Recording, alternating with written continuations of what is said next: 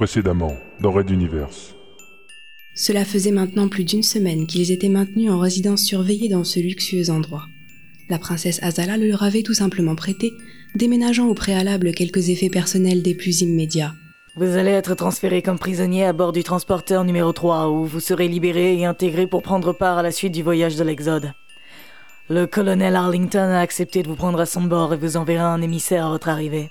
Vous avez 3 heures pour préparer vos effets personnels. Vos gardiens devant la porte et les stewards qui s'occupent de votre nourriture vous accompagneront récupérer ce que vous voudrez dans vos chambres respectives. Baissant les épaules, il fit quelques pas vers l'entrée et, arrivé juste devant, lança en direction de sa bien-aimée. Ne te laisse pas faire, Adenor.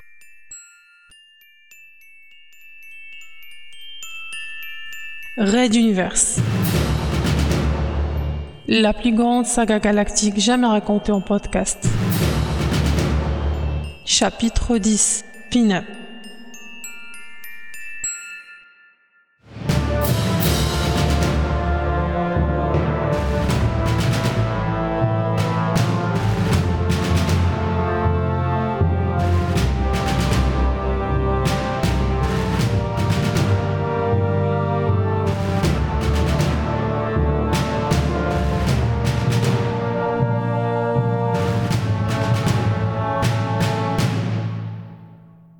Septième épisode.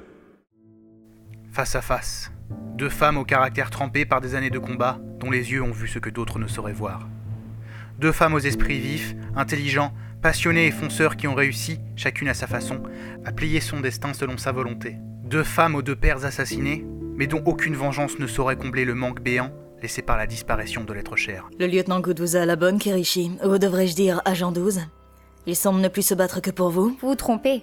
Il se bat pour un idéal et pour son foyer, madame. Un foyer ? Tika Benkana, sincèrement surprise. Vous croyez vraiment qu'une personne comme vous peut prétendre à un foyer ? Dites-lui plutôt la réalité de votre univers. Vous êtes une tueuse et le fait de vous habiller en petite poule docile ne changera pas cet état de fait. Il sait déjà tout de moi, je ne lui ai rien caché. A-t-il aussi vu le sang couler sur vos mains ? Adenor serra les poings. L'attaque était violente et rude, elle aurait dû s'y attendre. Depuis cette arrestation, elle savait que cette confrontation aurait lieu.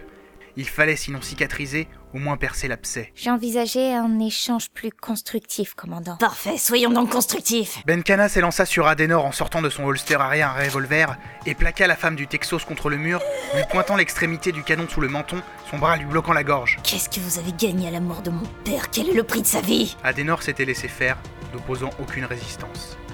Les bras laissés ballants, elle tentait de respirer malgré l'avant-bras de Benkana lui comprimant la trachée. La ceinture en coton céda et son peignoir s'ouvrit, révélant des parties de son intimité si appréciées par son amant. J'ai voulu sauver mon père, c'est tout. Les paupières de la commandant se firent 2 fentes mortelles, elle appuya encore plus. Je connais cette fable, elle était dans mes rapports. Il n'avait aucun moyen de vous obliger à le faire. Pire, vous pouviez très bien aller sauver vous-même, c'est ce que vous avez fait ensuite. C'est Philly qui m'a sauvé. Moi, je serais mort dans la forteresse. Styx, mon père avait été tué bien avant même que je n'exécute le vôtre. Benkana serra encore, à la limite de l'étouffement, et frappa d'un coup sec du genou le bas-ventre de la victime.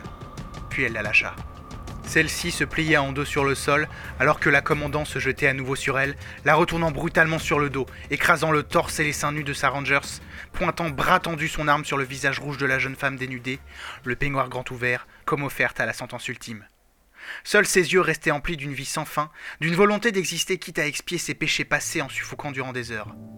Adenor n'était pas forcément prête à mourir, mais elle savait que, d'une balle, la militaire réduirait sa vie à un souvenir, à une donnée, et qu'elle le méritait peut-être. Cependant, il y avait son fil, celui pour lequel elle voulait vivre. Me tuer ne me le ramènera pas. Faites-le si ça peut vous soulager, mais je ne pourrai jamais changer ce qui a été... Morte comme vivante. Au moins, je pourrais savoir qu'il a été vengé de son assassin. C'est la différence entre nous, Madame Benkana. Vous tuez pour vous venger. Moi, j'ai tué pour en sauver un autre. La commandante se figea. Azala lui avait déjà affirmé que, si la compassion ne résolvait pas tout, la haine et la violence ne résolvaient rien. Elle n'était que stérilité. Cette nuit-là, les 2 femmes étaient restées en froid.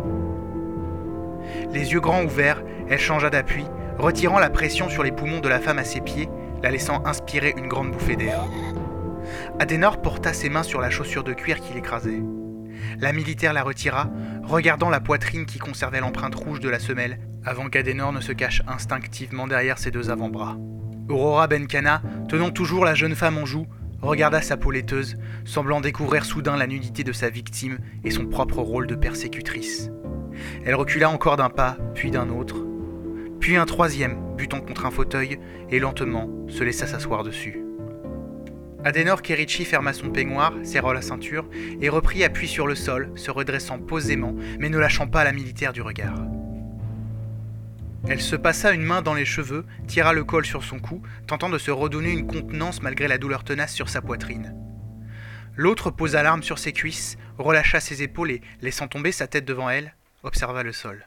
Les deux femmes étaient de nouveau à quelques pas de distance, de nouveau face à face, mais cette fois-ci, l'atmosphère n'était plus à la haine brutale. Comment était-il à l'instant de sa mort ? Adenor souleva un sourcil, la question la plus difficile qu'elle redoutait. Il était digne, et il est tombé calmement. Comme s'il s'endormait. Un petit silence, puis... J'ai cru voir mon propre père mourir quand le vôtre a disparu de ma lunette. Prononça-t-elle, les yeux s'embuant de larmes tandis que de petites étincelles luisantes s'arrachaient au visage de Benkana, s'étalant sur le tapis à ses pieds. Deux femmes, au caractère trempé par des années de combat. Deux femmes au destin se mélangeant, s'opposant, se percutant. Deux femmes, face à face.